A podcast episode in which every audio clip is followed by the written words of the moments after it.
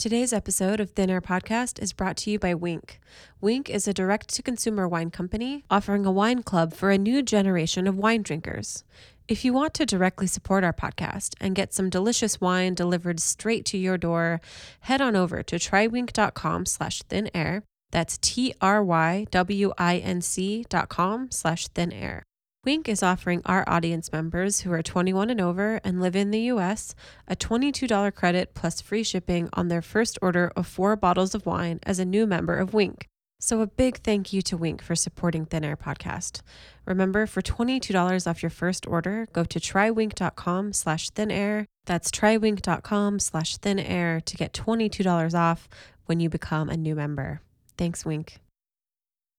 Today's episode discusses at length the issue of suicide and concerns someone with suicidal thoughts and ideation. In the episode, family members consider various ways a suicide could have taken place. Please be advised if you are sensitive to this topic. If you or someone you know are considering suicide and need help, please don't suffer in silence. If you are in the US, you can call 1 800 273 8255. That's the suicide hotline for confidential help and assistance, and someone will listen to you and try to help you.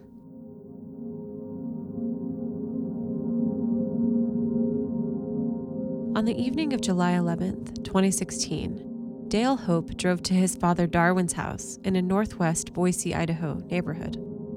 All he knew at that point was that his dad was in serious trouble and needed help. He lived alone, didn't have a lot of hobbies, didn't have any close friends. My brother Mike and I were the two closest to him. Pretty much an introvert, stayed home. Dale, Hope, and I'm the youngest of his four sons. At the time, in the summer of 2016, Darwin was 92 years old. His sons were all grown, and he had lived on his own since his wife Margaret died in 1999. He was pretty sedentary. Overall health was good. He was a postman for over 35 years. He had walked a route, so physically he was in pretty good shape. He did have a pacemaker installed oh many years ago. He had regular doctor visits for his health. His hearing was really about the only thing that was really failing him in his later years. His mind was still clear. After my mom passed away, he was, um, I don't know if I'd call it depressed, but he just wasn't a real happy guy. Lonely. Missed my mom terribly. Sons Dale and Mike tried to spend as much time with him as they could, both of them having busy lives. The three, Darwin, Dale, and Mike, would eat breakfast at their local favorite Greasy Spoon, the Capri restaurant in Boise. Every Saturday for the last, I don't know, 15 years, Mike would go down to Dad's house, pick him up Saturday morning. They'd come by my house, pick me up, and we'd have breakfast every Saturday morning. Pretty rare that the three of us didn't get together for breakfast. I, I wish I could have seen him more often than just every Saturday. Uh, I worked, you know, from 6:30 to to five each day. But seeing him every Saturday, I I, I felt really really wasn't enough for a guy sitting at home alone watching crappy TV or whatever. My name is Michael Hope. Mike is Darwin's third oldest son, and he was very close with his dad. Though Darwin was doing well physically, Mike saw firsthand his father's struggle with depression and suicidal thoughts, especially after Margaret died. To me, he was a very loving person. Like I say, he, was my best friend. Mom passed away in 1999, and he wanted to commit suicide after her passing. My my thoughts to him were people commit suicide, they go to the sea of lost souls.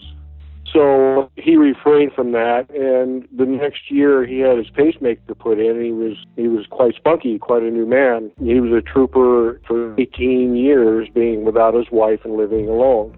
But the subject of suicide came up several times.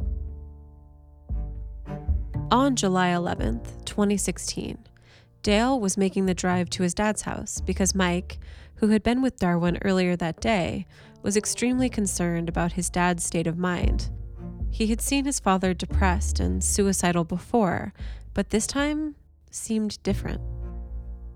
I felt that it was not a good situation, that that would probably be the last time I saw him alive because of his severe, I mean, that's the most severe depression I've ever, ever seen him in. Darwin's depression was exacerbated by an excruciating condition in his groin called epididymitis. He was suffering from some uh, medical issues and was in some pain about three weeks leading up to that date. He had been in and out of emergency rooms. My brother Mike had taken him to emergency rooms a couple times to uh, try to get him some relief from some pain he was having. Darwin was a shy man, and his family often described him as not wanting to bother anyone. He had been in pain for weeks before involving his family, and he hid his suffering from them. He uh, masked it very well as far as uh, keeping it quiet. I know he was in extreme pain, but he didn't really show it. Darwin didn't like to take pain medication because of the side effects, so he was potentially suffering for weeks at this point with little relief he didn't want to take a bunch of painkillers. He he thought that the side effects of painkillers was was more hassle than the pain relief. So he basically was for three weeks he was in agonizing pain and only taking like a Tylenol or something like that. He just really didn't like to take anything. After being in and out of the hospital and doctor's offices in extreme pain, a surgery was finally scheduled with the date set for July 14th, 2016. We had been to the doctor and we had scheduled a surgery for that Thursday of that week. So he had great hopes of, of getting that done. But July 11th, after Darwin and Mike arrived at Darwin's home from a doctor's visit, they got news that affected Darwin deeply, causing him to become despondent, hopeless. Then, when the nurse had called shortly after we arrived at his home, and said that it couldn't be done. It was canceled until he got clearance from his cardiologist because he has a pacemaker. That he became extremely depressed, lost actually all hope that he could get the surgery done. After seeing his father's reaction to the news and his emotional state, Mike decided to call his brother Dale and asked him to come speak with their father in the hopes of raising his spirits. I wanted Dale to come over to uh, go over to see him. Dale's my partner. Dale's my my my closest brother. Dad listens to him, so I was I was hoping that Dad would would carry on and let us get this surgery scheduled. He would be in good physical health again, and he would be alive today. Dale arrived at his dad's house around 6 p.m. that night and stayed talking with him until 9 o'clock. This information was later reported to police, and these are the approximate times in the police report. After his arrival, Dale sat down to have a conversation with his father to try and understand and work through what Darwin was feeling.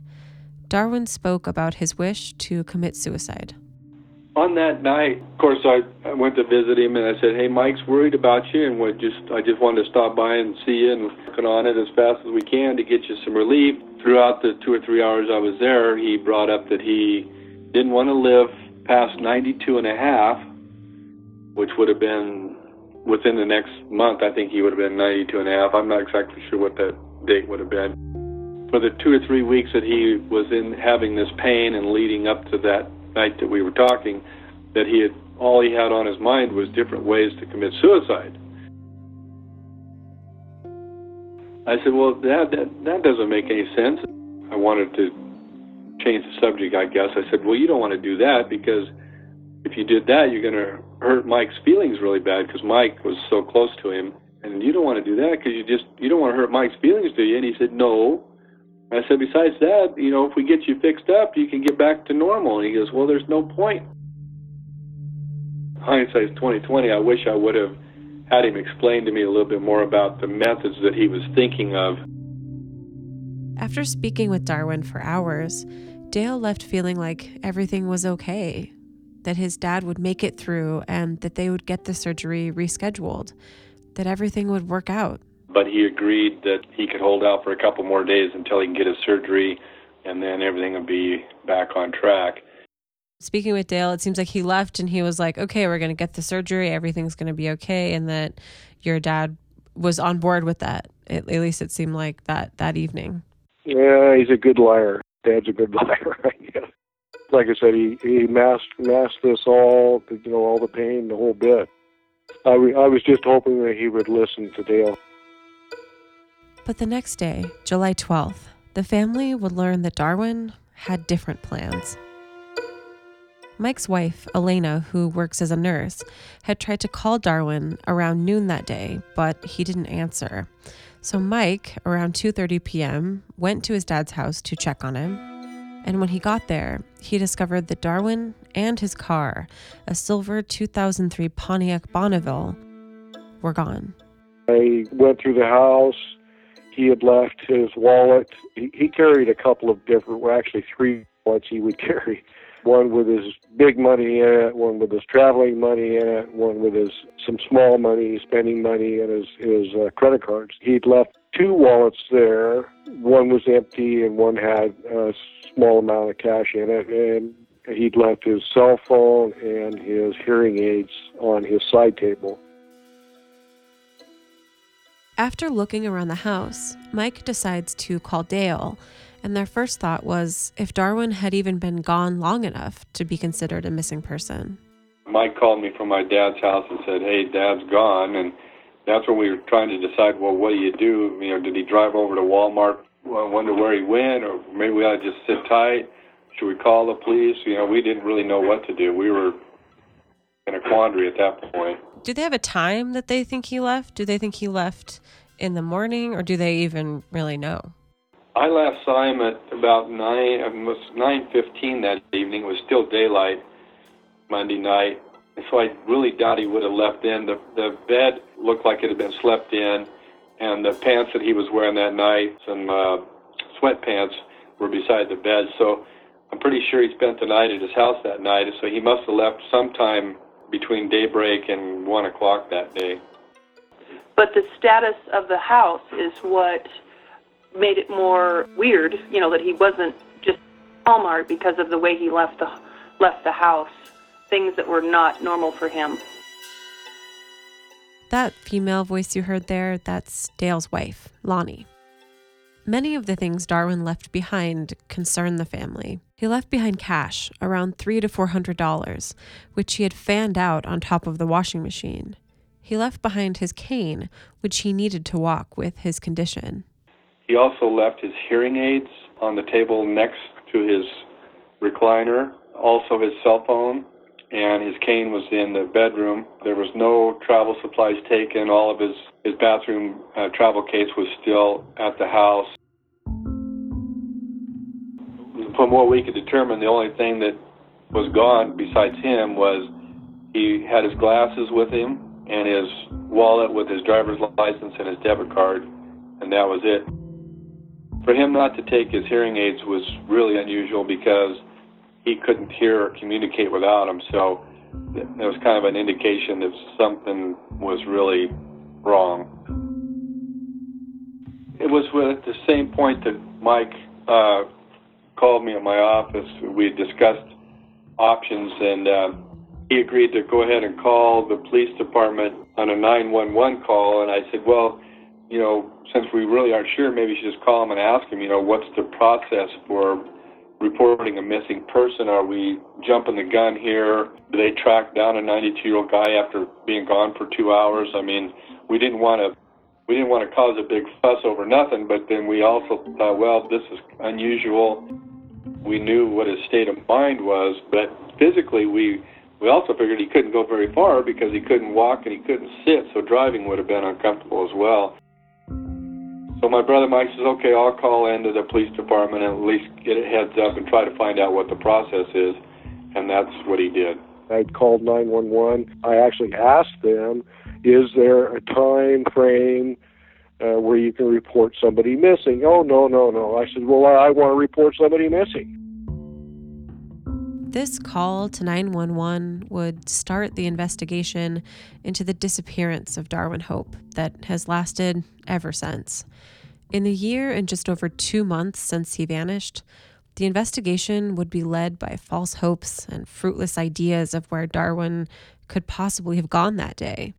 Eventually, after nothing pans out, after Darwin and his car weren't found, in early 2017, both Dale and Mike were appalled to learn that Boise detectives had turned their suspicions to them and accused both of them of being directly involved in their dad's disappearance.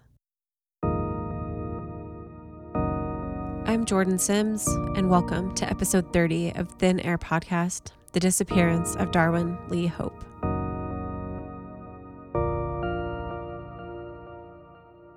Today's story is one from our hometown of Boise, Idaho, where I grew up and where we produce this podcast.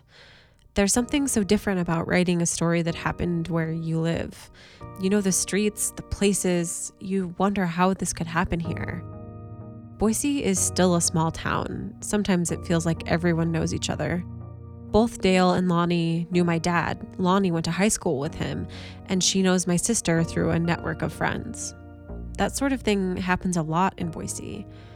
So, how is it possible that here, where it seems like everyone is a friend of a friend, could a 92 year old man in agonizing pain vanish along with his car, never to be seen again?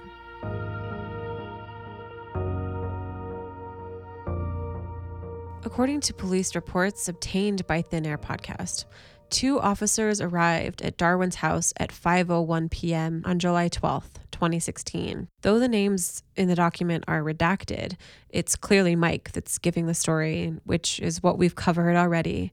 That Dale had been with Darwin the night before, that he left his cane and hearing aids, which was unusual, and that he thought his dad had left to commit suicide, probably by quote, driving off a high bridge. The initial investigation began, and it was all fairly routine for a missing persons case.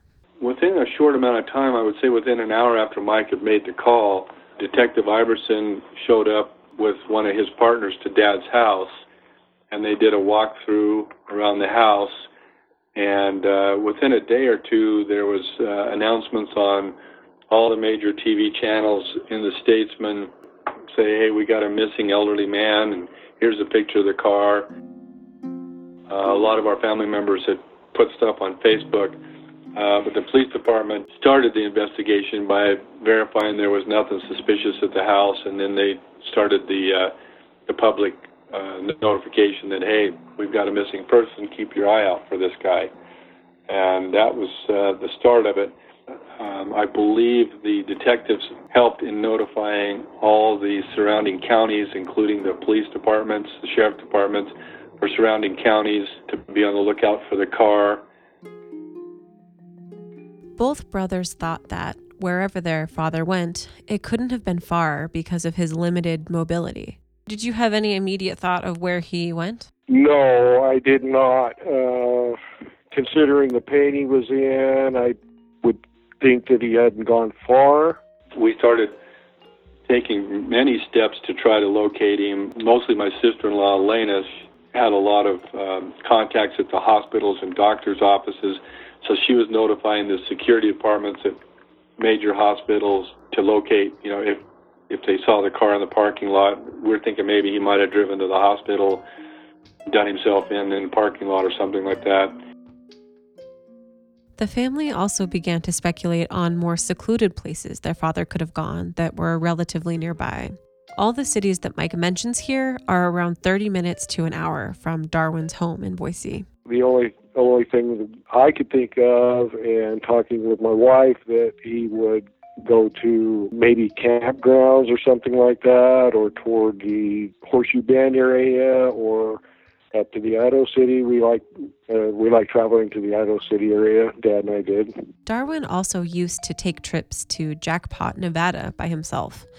Dale thought, at least initially, that this might have been a place that his father would have gone. He used to enjoy going to Jackpot three or four times a year, and he would drive himself. And my brother Mike kind of put a stop to that. Said, "Hey, Dad, if you want to go to Jackpot, I'll take you." Yeah, and that's what makes it so unusual for us in this circumstance because he was predictable in the ways that he would spend his days when he was going to go to jackpot he'd say hey i'm going to take a ride to jackpot and he, he would call when he got back in town. So he would always stay real close with Mike and I and let us know what he was doing. Is Jackpot basically the only place he would venture out to? On his own, yes. Uh, other than local stuff, you know, he would travel to Walmart, Albertsons, which was close to his home. Uh, he would come up to our house for barbecues. But go home before dark. Yeah, he sure. always wanted to be home before dark because he did he couldn't see well at night. His night vision. Dale actually drove Boise to Jackpot and every possible side street or turnout or pull out that he felt like he should look into to no avail. Mike also spoke about how he and his parents loved to travel all across the U.S. together. When mom when mom was alive, we we traveled a lot. Every chance I got, you know, we'd do the coast. We traveled a lot. I, he showed me so many beautiful places. So I was their chauffeur. We would we would go and go and go. Yellowstone, we. I mean, I've got some great great memories. I tell you. So. Do you think, I mean, you guys like to travel. Do you think it's possible that he could have left Idaho? No, considering the pain he was in, he couldn't sit in that seat more than 30 minutes would probably been extremely painful for him. Police also thought it was likely that Darwin was close by and still within the state of Idaho. I spoke with Detective Monty Iverson at police headquarters here in Boise about this. Detective Iverson is the lead detective in Darwin's case. While he was only at liberty to speak generally about this case because it is still an open and active investigation, he was able to offer some insight into what police believe happened to Darwin. Kind of from what they described about his physical state, it doesn't seem like he would have been able to go very far walking wise. So, Correct. yeah, yeah. I mean, same with missing person cases. Again, in general, you have to look at their age, their history. Some people don't want to be found. Some people just take off. They look at, you know, who this person is and what they're about, and then yeah, physical things. That's all things that we take into consideration in this case and all the other missing person cases. The vehicle is missing. That's a big part of it. So Yeah. again, we thought if we could find the vehicle, we could find Mr. Hope. So far, we have not been able to find either one. The car is a major aspect of Darwin's case, since it also remains missing. One of the scenarios are thoughts that he gone somewhere, parked, left the keys in the car, walked off somewhere, done it however he, he was going to do it, and possibly that the car was uh, discovered by a bad guy or somebody and, and, and it, it was taken. How does a car disappear? You know, we've contacted all the tow companies, and none of those companies can pick up a car without notifying the police department. If the VIN number shows up, if somebody's trying to register that car somewhere, anywhere in the United States, it would show up. Where's the car? That's the big question. But is it possible to strip a car of its VIN number? Like, let's say someone came across it, could they get rid of that evidence? I mean, it's it's possible to tear a car down and tear it all apart. Sure it is. yeah, just from a, But- like completely destroying the car. that's a possibility, Sure. but very, you know, that's kind of an extreme of, of what if could happen. It a Right. possibility could be. There's, but there's a thousand possibilities. An early theory that Detective Iverson proposed was that Darwin could have driven his car into a number of local reservoirs, which would account for both Darwin and the car's disappearance. You hear about people driving into bodies of water and never mm-hmm. being seen again. Does that happen? It does happen. Luckily, a lot of of the waterways here are reservoirs, and so they they lower or raise, so that a lot of times will answer our questions there once the water gets lowered. Unlike some parts of the state where it's lakes and that type of thing, they stay at a constant level most of the time. Near Boise, there are three major reservoirs that it is thought Darwin could have driven to. There's Lucky Peak and Arrow Rock, which the closest city would be Boise. And there's another reservoir called Black Canyon, which is outside of Emmett, Idaho. From his house, Lucky Peak was a 40 minute drive. Black Canyon was 51 minutes away, and Arrow Rock was over an hour.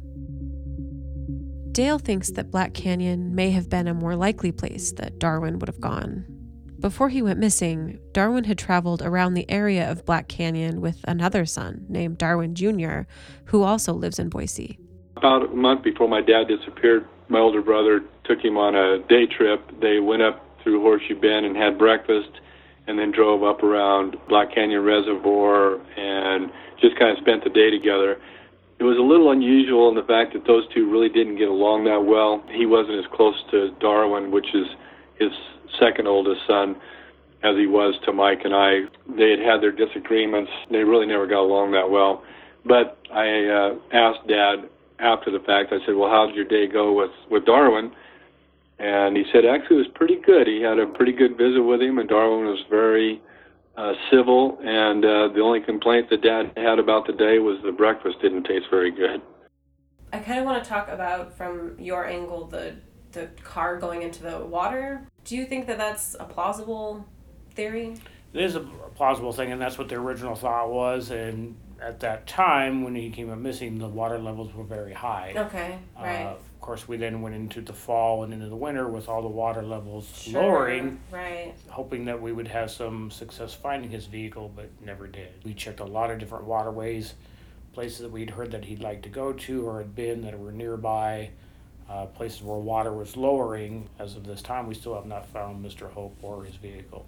Dale also points out that this reservoir could be a potential source of evidence because its water level does not drop, unlike Lucky Peak and Arrow Rock in the winter. Really, the last thing that I can think of is he's got to be in Black Canyon. He's got to be underwater. That's that's about as far as he could stand to drive. If he was somewhere between Boise and and Black Canyon, he'd be in a public area where he could be found.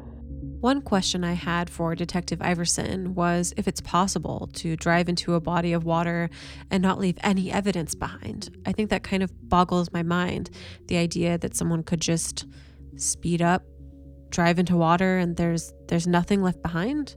I wanted to know if that was accurate.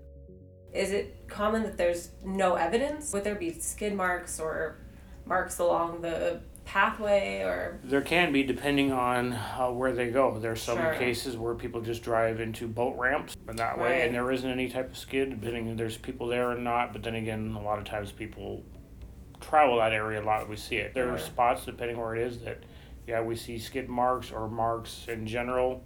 Looked for all those. I've contacted numerous agencies of where you know bodies of water are at, but. Um, they have not seen any leads or anything suspicious or anything in their areas. And again, they we've checked those waterways as well. One of the first questions we had was if sonar had ever been utilized at Black Canyon in the search for Darwin or his car. In a document we received through a public record request, there is one note, likely from Detective Iverson, from March of 2017 that reads, quote, I made contact with Sergeant Briggs of the Ada County Sheriff's Department.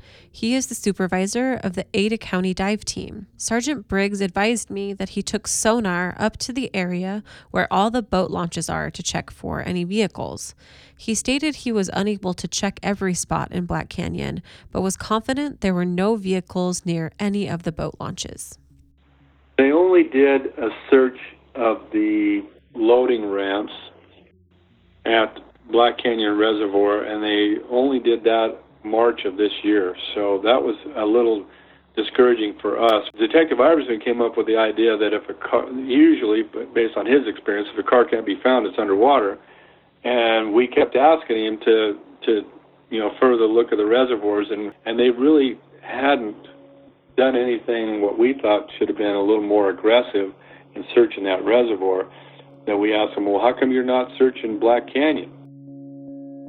And uh, they did eventually send a volunteer firefighters for Emmett. They went and looked at two or three of the uh, boat ramps areas, but the reservoir to this day has not been searched in any kind of detail or effort. Are there plans for future sonar searches of any particular bodies of water? I think we'll take that all into consideration, what we see for water levels and all that, and all the main areas around here and all the places that the Hope family has discussed. We are in Idaho, so there's a lot of bodies of water. It makes it difficult when there's that many areas from rivers to lakes to ponds to whatever. Again, with Mr. Hope, from what uh, the family was telling us, that they didn't think he would drive in extremely long ways. I think we've checked all the major areas within an hour or two drive uh, that we can think of. We have nothing to base off from besides where he was at that night, being gone then from there. So we really don't have any direction to look or any area in particular. We have a 360 degree search pattern from his house. Of course, it is not known that Darwin chose to drive into any body of water at all. It's just speculation. Both Mike and Dale have a hard time believing that their dad would ruin his car anyway. And the idea of him being underwater puzzles us too, because my dad wasn't a big water guy. He didn't fish. He uh, didn't swim, and he liked his car so much that we just really find it unusual that he'd want to destroy his car. He was really proud of his car he always loved his cars, so I don't don't think he wanted to uh, you know submerge his car or destroy his car uh, or do anything inside of his car that would mess it all up. There was also the question of why Darwin left in the first place. Both brothers agreed that, considering his mental state the night before, that it was highly likely that he left to commit suicide. If Darwin chose to do this, why vanish and why with his car? It leaves us with the bigger question of what his plan was and why he chose to end his life this way. I have no idea whatsoever where he would drive to or how he would do the deed. We thought maybe possibly he would would have taken his some of his medications and things like that or tried to overdose but none of his, none of his medications seemed to be missing. We checked some of the pawn shops and things to see if there was any gun purchased. We took his picture in and say, "Hey, did you see this man?" You know, he's talked about using a gun, but I, I'm not sure that you have the courage to do that. But a person in there not in the right mind, who's to say? I, I I can't say whether or not he would do it that way or not. And that's another thing that goes through my mind is how he did it. If, if he was going to do it, how did he do it? The family would look for answers in what Darwin left behind, which is always hard to know, right? Does it mean something or is it meaningless? One thing that stuck out to me was that before he left that day, he paid two utility bills. We did look at his check checkbook, and he had signed and sent out two checks. One was a power bill, and the other thing got I think was insurance. Anyway, he paid two bills before he left, and there was some confusion on the dates because he had July 13th, I think. Yeah, he post dated uh, some payments, which mm, you know sometimes with the elderly that's not uncommon, but yeah, so he paid two bills before he left, which we thought was really. But they were already gone. They were in the mailbox and yeah, gone. and they weren't due until the following month. I feel like this happens with almost every story that we tell. Does this clue mean everything or does it mean nothing? Was his writing of these checks a sign of something final, a sign that he was intent on ending his life? Or is it just a normal everyday thing to do and he simply paid bills before leaving that day, and then something happened to him once he left? Either way, these two bills are the last activity on Darwin's bank statements. Darwin's debit card, which they believed was with him, has never been used and has never been found. When we get back from the break, the arrival of 2017 prompts Detective Iverson to start from scratch in the case, which changes the focus from finding Darwin to accusing the brothers of helping their father disappear. The evidence and impact of that when we get back from this short break.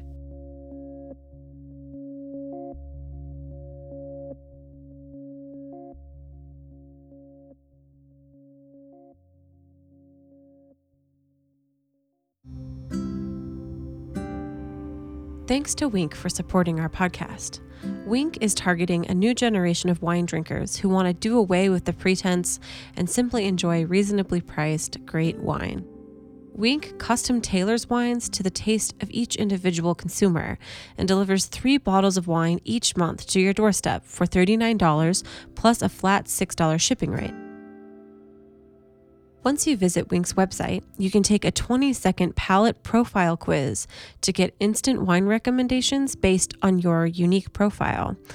And right now, Winc is offering our audience members who are 21 and over and live in the US a $22 credit plus free shipping on your first order of four bottles of wine as a new member of Winc. So to try it for yourself, go to trywinc.com slash thinair and you'll get $22 off your first order of four bottles of wine when you sign up to become a new member. So again, thank you so much to Winc for supporting our podcast, and we would love it if you tried it out for yourself.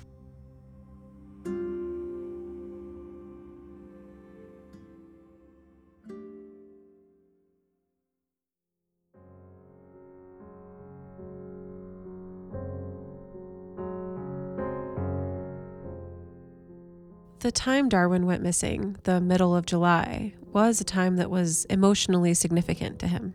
They met during World War II. My mom was a war bride out of England, and my dad uh, brought her home and was just, they got married in England, and then after the war, they came home. July 14th, 1946, was the day that Darwin's wife Margaret arrived in Boise from England. According to an interview that Dale gave police, he said, quote, Mom arrived at the Boise train depot and thought she'd arrived in heaven. Is that the day that your mom came to Boise? I mean, do you think that that was significant for for your dad? It was it was a significant date for him. Whether he planned it, that I don't know. Darwin and Margaret had a rocky relationship at times, but both brothers commented that their parents loved each other a lot. They did have a, a drinking problem in the middle part of their marriage. They'd been married over 50 years, but they had stopped drinking, and uh, together they traveled like to the Oregon coast. They went down to Jackpot. They were not real social people, but they were really close and Inseparable. uh, they were yeah they did everything together. Of course, the relationship improved. Uh, you know, when when they were both sober, they both quit at, at that point in 1982 when when he retired. Mom kept things together. She was a good mom and she was a good wife and raised four boys and they both worked very very hard. How did Darwin's personality change after she died, or did his personality change after her death? He was all, always pretty quiet and introverted. I think he was remorseful and regretful that he hadn't been more um, willing to fulfill her desires. You know, I think she would have liked to have been around the grandkids a little more, my dad really didn't enjoy that. He was kind of uh, depressed that he didn't have her longer, for, obviously, but he also wished he had probably uh, done more things that she wanted to do because she was real social and we would call her a gabber because she always wanted to talk. That was just the opposite of my dad, but he really missed her and and um, you know really cared about her a lot. My mom's health started failing when she was in her mid 70s, and she passed away when she was 76. They were just uh, really good parents. They both worked really hard. You know, gave us a pretty good life. After Darwin's disappearance, summer gave way to fall and winter, and after considering some of the nearby secluded campgrounds and bodies of water and finding nothing, detectives hoped that something would be found deeper in the woods, that a hunter would stumble on the car and Darwin would be nearby, but this didn't happen. It was still high gear season for camping, biking, hiking. We, if anybody was in the foothills, there would be some activity, and also there was a a lot of fires around southern Idaho. Also, we were thinking, well, if he's in a forest area where there might be a fire, we thought, well, at least the uh, firefighters would find him that way. And after several months, and it started to turn to fall, several conversations with Detective Iverson, we were thinking, well, if he's parked in the forest somewhere, then uh, surely the hunters will find him during hunting season. And that never happened either. So once we got through the Christmas holidays and nothing was found by the hunting season, I think the frustration level had ratcheted up a little bit. We're all kind of thinking, well, my goodness, we still haven't found him. And so Detective Iverson contacted Mike and said, uh, you know, his boss wanted him to start from square one, and the typical approach is to look at those closest to the victim, if if you want to call that a victim. And that was uh, Mike and I.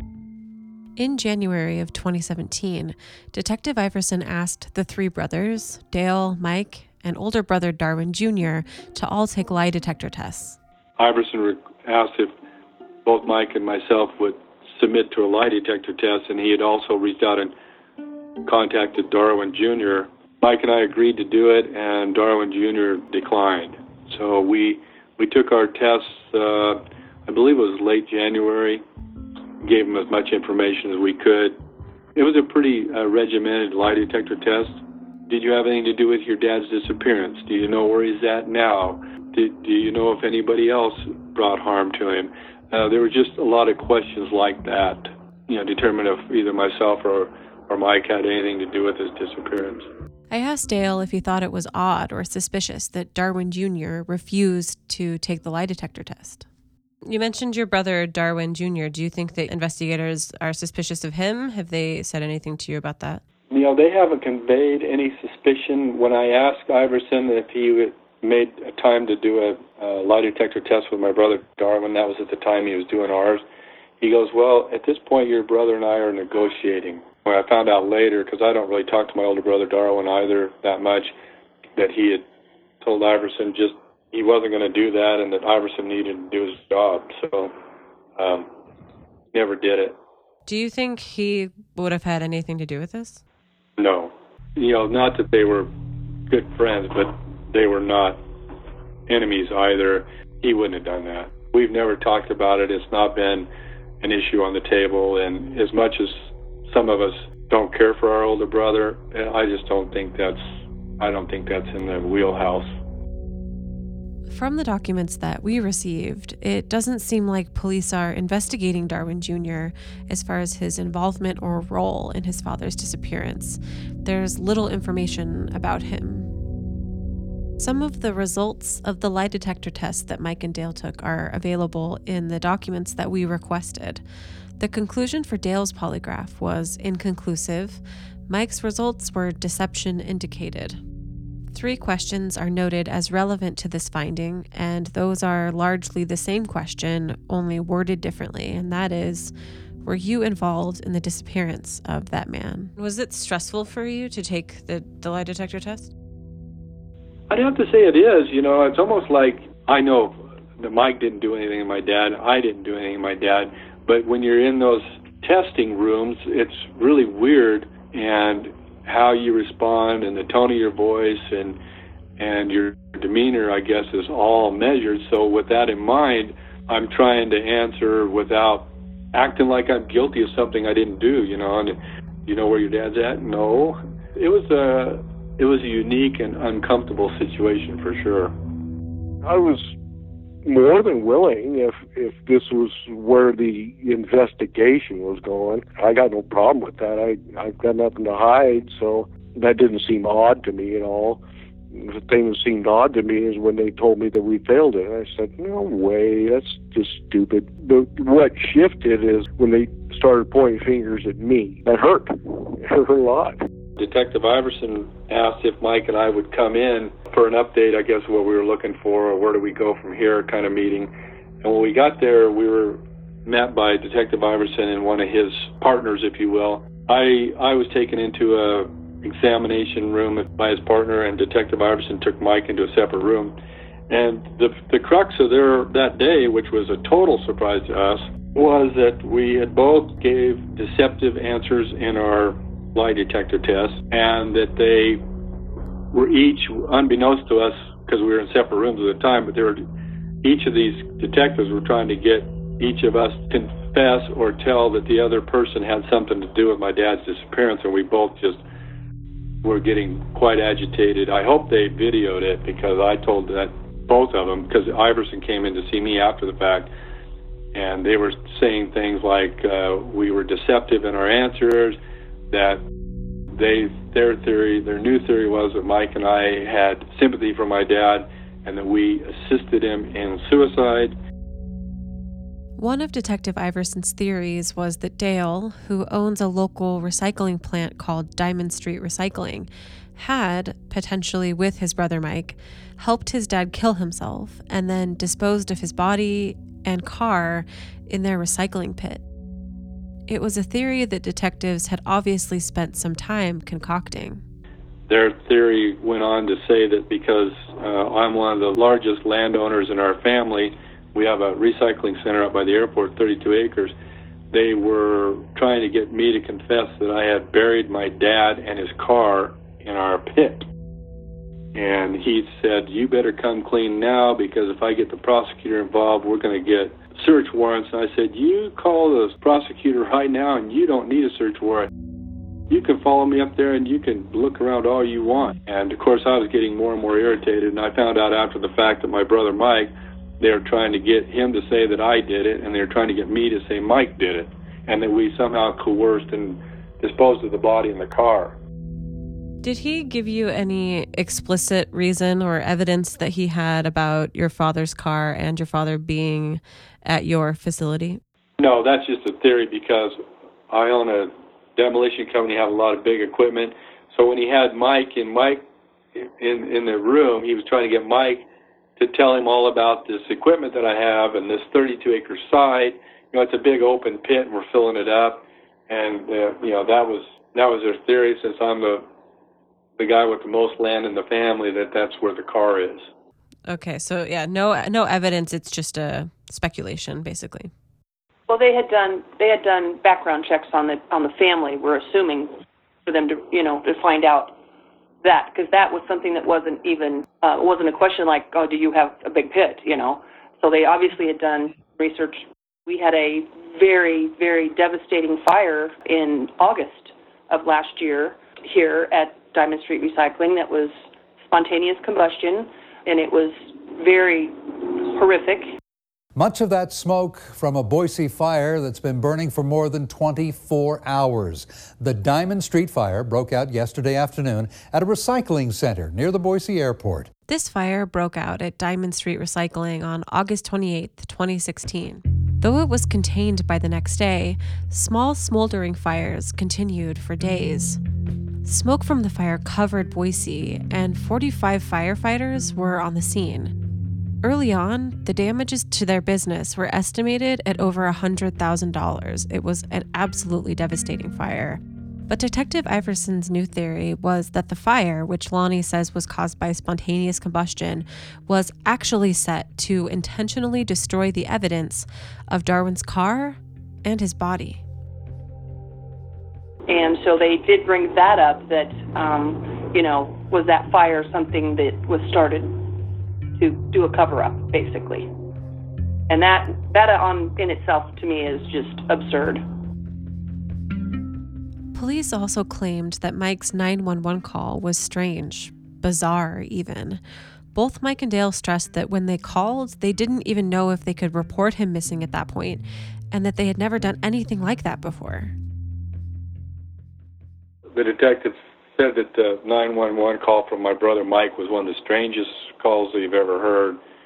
And I said, Well, why? And he said, Well, he started the call with, I have a few questions about missing persons. And I said, Well, that's exactly what we discussed before he called you. That we, we didn't know how the system or how it worked.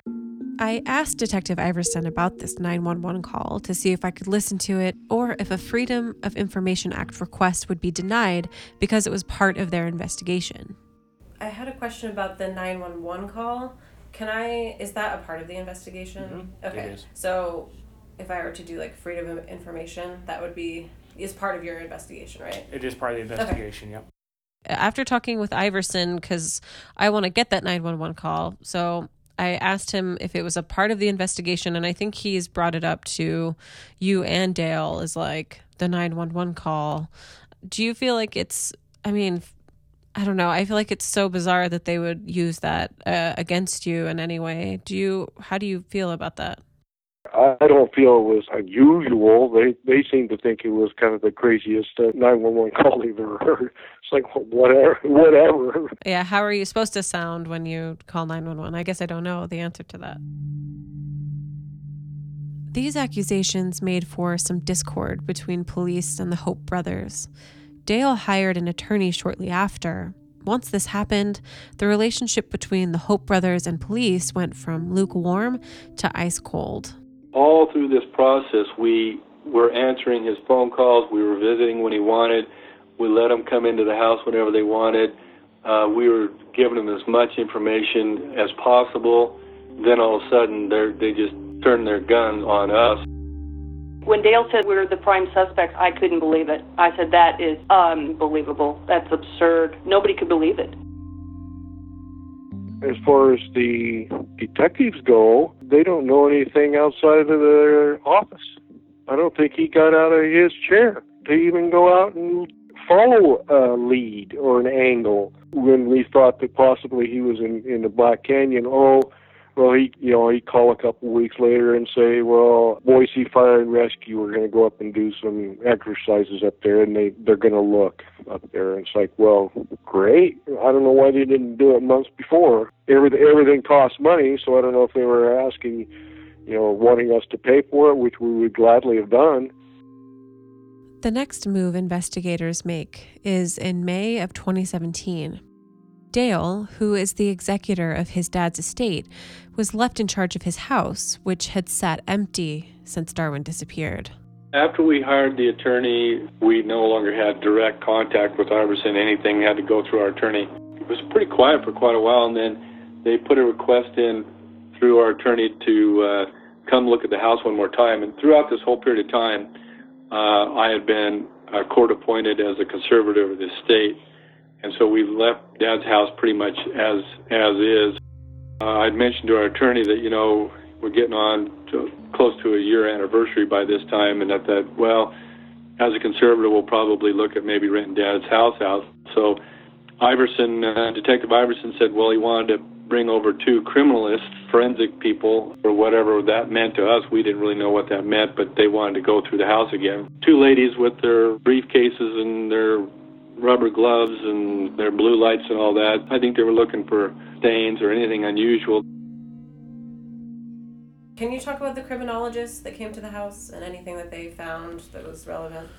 We had a, uh, our crime lab responded to the house just to again just kind of detail everything because he's been gone so Sure, long. We wanted sure. to just look at everything. I can't give you any detail, but when somebody comes up missing for that long of a crime period, then we go back to the original spot of where they were Sure. last seen, making sure that we've covered all our bases. Police documents detail this search of the house, which took place on May 23rd of this year. The criminalists were looking for, quote, large areas of blood and or cleanup of blood, end quote. The house was found largely to be clean, and no visible stains were noted on the carpet of any room in the house. No areas fluoresced or darkened when using what's known as an alternative light source or a black light when looking for biological evidence.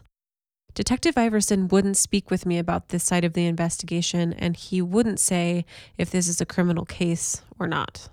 Can I ask if it's a criminal investigation against them yet, or can you answer that question? Uh, again, I, I can't give any specifics on the case. When in a missing person case itself, we talk to everybody neighbors, family, friends. Our main goal in this case is to find Darwin Hope. He is the victim that we are looking for, especially with somebody who's been missing over a year at 92 years of age and with his vehicle missing. A lot of questions for a lot of different people. Our unit has several missing persons where people have been vanished for years, and we treat missing persons cases over that long period of a time just like we would. One some people don't want to be found. They just want to uh, go away from whatever they got going in life. Right.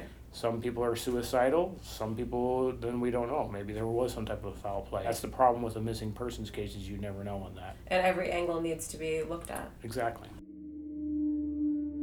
I thought about this theory a lot, and I tried to see it from the perspective of police. In the police reports that we got, there's this mind map that detectives used to build their questions for Mike and Dale. And they basically list all of the possibilities of how the brothers could have been involved with Darwin's disappearance. It's a really unique insight into what detectives are thinking. The different possibilities that are listed are to hurt, to cause the disappearance, to plan, to dispose of evidence, that you know where he or his car is, to kill, to dispose of body, or to help. Dale stated that detectives didn't accuse either brother of murder, but instead suggested that they helped their father kill himself and then disposed of his body. This was immensely frustrating and hurtful for both brothers. because they didn't do their job and they needed to close out the case. And they thought, well, here's the two guys closest to him, and they they said, well, we don't believe you guys have a black heart. We just think that you assisted your dad. Like, no, we proved up to the day he disappeared that we were trying to prevent that from happening. In trying to understand the foul play perspective, I try to understand why Mike or Dale would have chosen to do it this way. What reason would they have had to dispose of him in the way that police suggest? To not only help him die, but then to get rid of his body and his car. The first idea was that they wanted money, but Dale dismissed that. And my dad's estate is pretty modest. Uh, it's not anything that any one of the three of us that are going to be recipients of his estate would do to harm him. It's not enough money to, to do any harm to any. He's very modest. Police also asked for Darwin's financial records, and Dale looked through them too to see if he could find anything suspicious. Once I got my conservatorship, I was able to get seven years. The bank has seven years of records on my dad's account. So I'd looked through most of those. So I had them all on my desk. I think it was just about three weeks ago.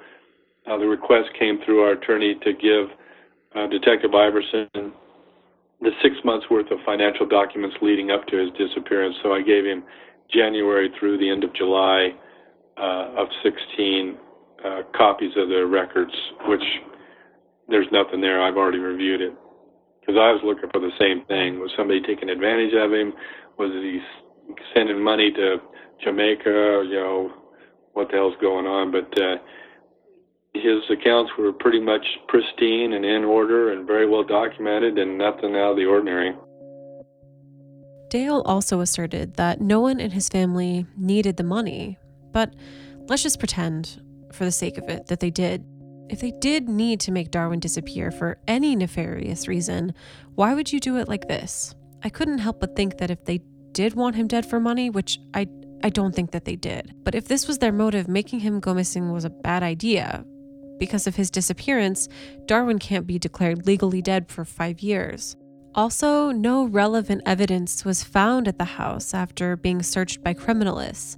No blood, no real physical evidence of any kind was found.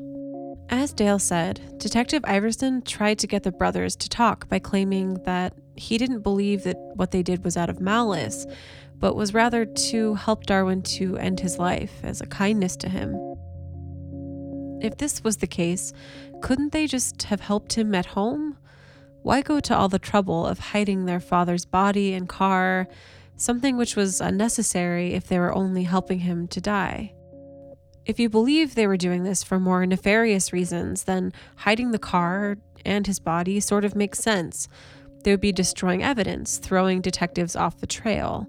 But this doesn't seem to be the approach that investigators are taking. If one or both of the brothers were helping him to end his life, there's no reason for the cover up, no reason for his car or body to be gone. Dale also stressed that there was a plan for his remains that was really important to him.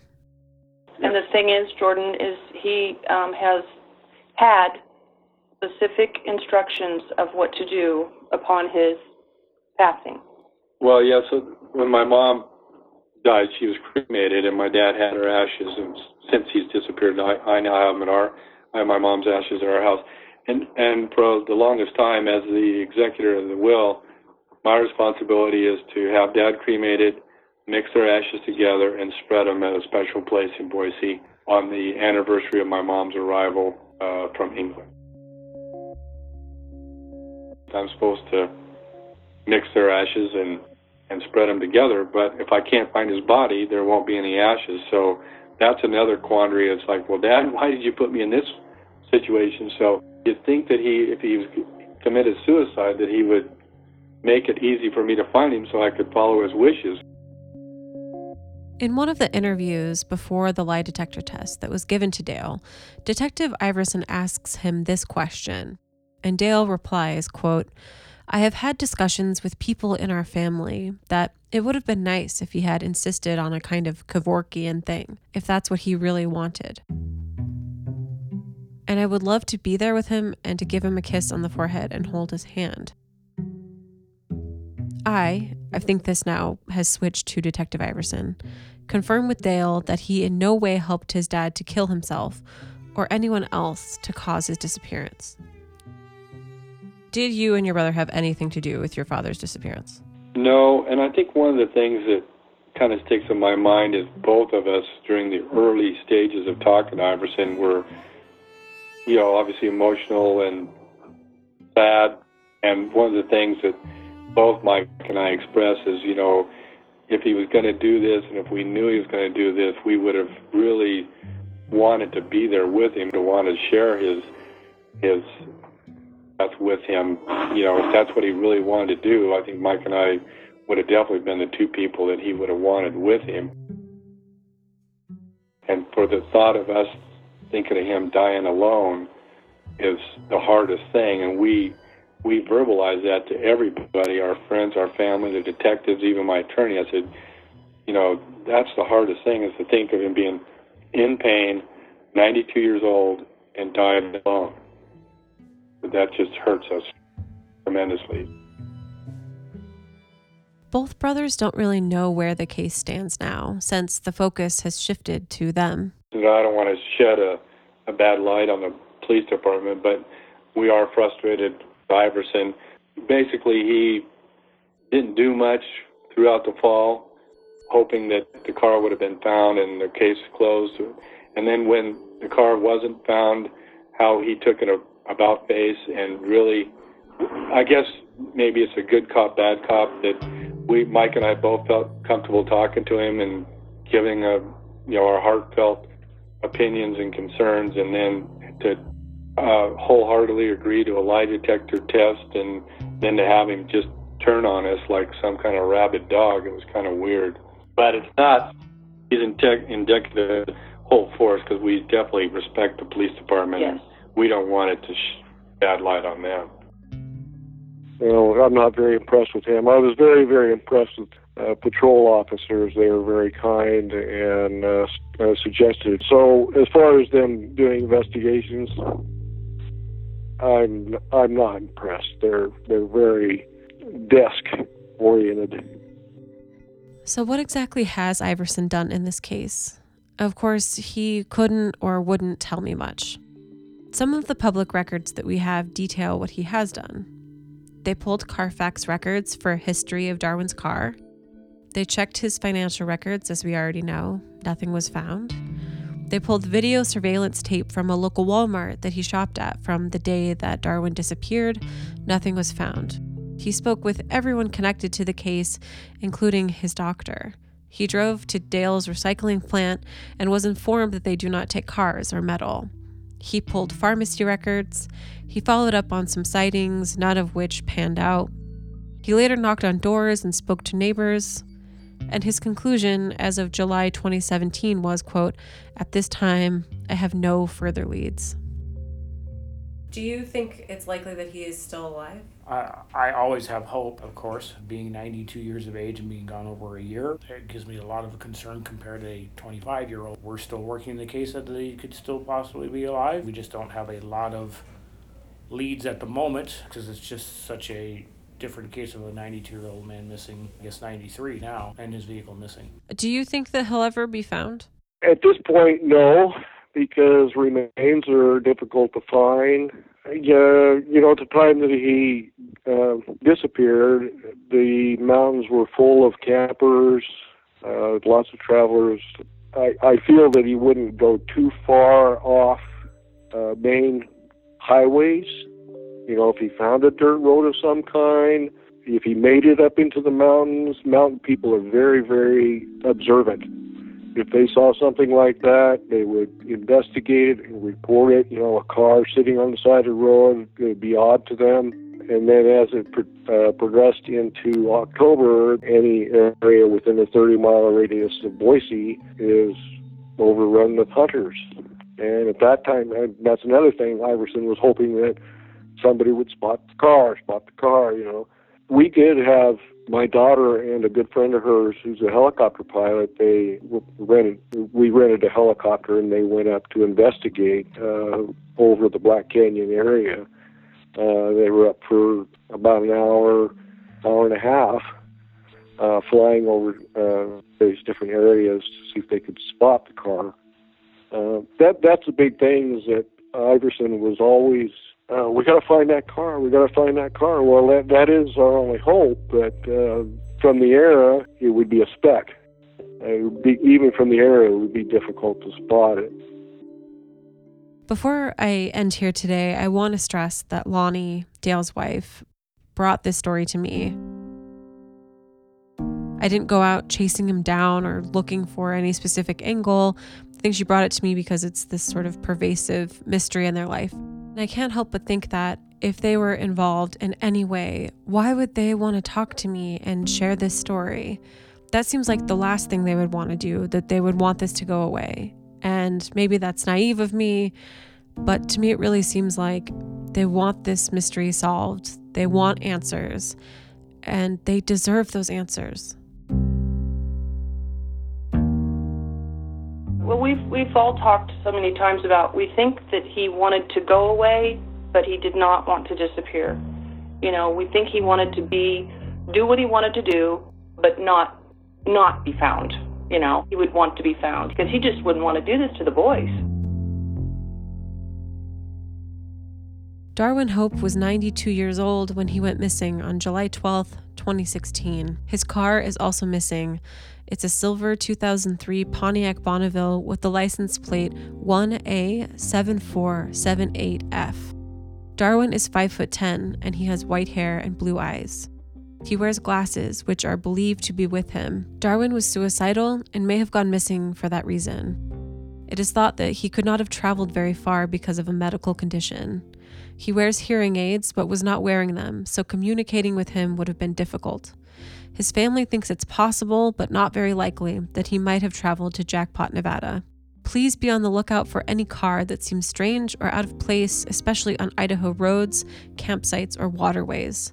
If you don't remember the license plate number, we will have it up on our website at thinairpodcast.com, along with pictures and more information. If you have any information to provide, please contact Ada County Dispatch or Crime Stoppers. That information is also on our website. You can also email us confidentially at thinairpodcast at gmail.com and we will send your information along. You know, and I pointed out to Iverson later that my brother Mike had done everything in his power uh, three weeks leading up to it. As soon as Mike knew that Dad was having problems, he was right on it, took care of it. You know, of course, my meeting with him that Monday night was to discourage him from doing anything stupid. Um, you know, I basically poo-pooed the idea of uh, suicide. Said, "Come on, Dad, we're going to get you feeling better. Within a couple days, you'll be back to your old self." And he just didn't want that.